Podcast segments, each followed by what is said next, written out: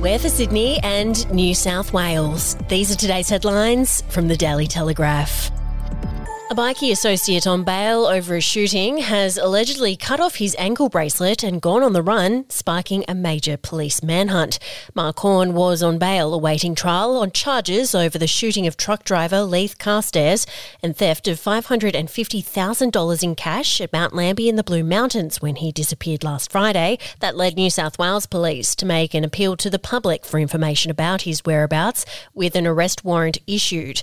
The Daily Telegraph can now reveal Horn's alleged to have cut off his ankle monitoring bracelet early last Friday before heading to Queensland, with police believing he has plans to get to Southeast Asia via boat. And to read more, you can with a subscription at dailytelegraph.com.au or download the app.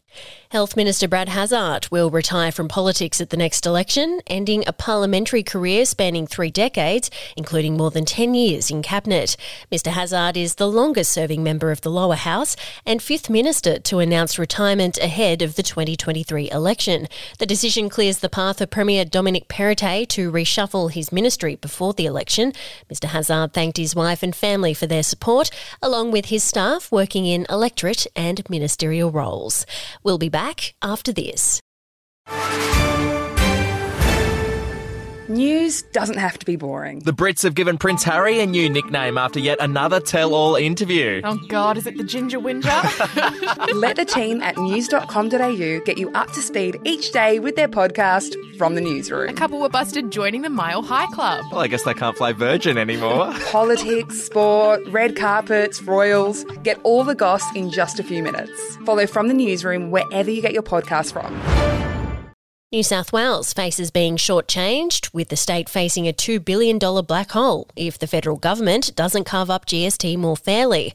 Treasurer Matt Kean has written to his federal counterpart, Jim Chalmers, for the second time, urging him to divvy up GST distributions with consideration to the heavy load New South Wales had to bear during the pandemic.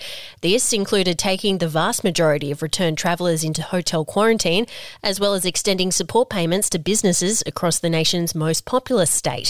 Analysis by New South Wales Treasury of the Commonwealth Grant Commission's figures shows the estimated impact of COVID 19 on New South Wales has been understated by $715 million a year.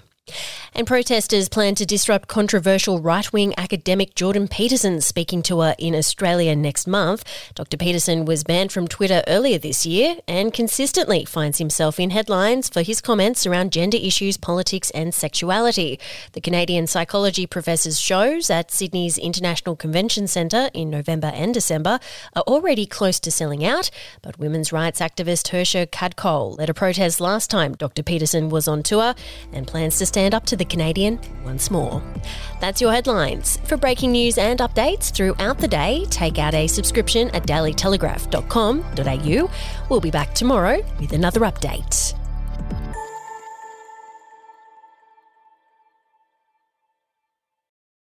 Are you ready to get an inside look at crime from someone who has investigated some of Australia's worst crimes? It was like Aladdin's Cave.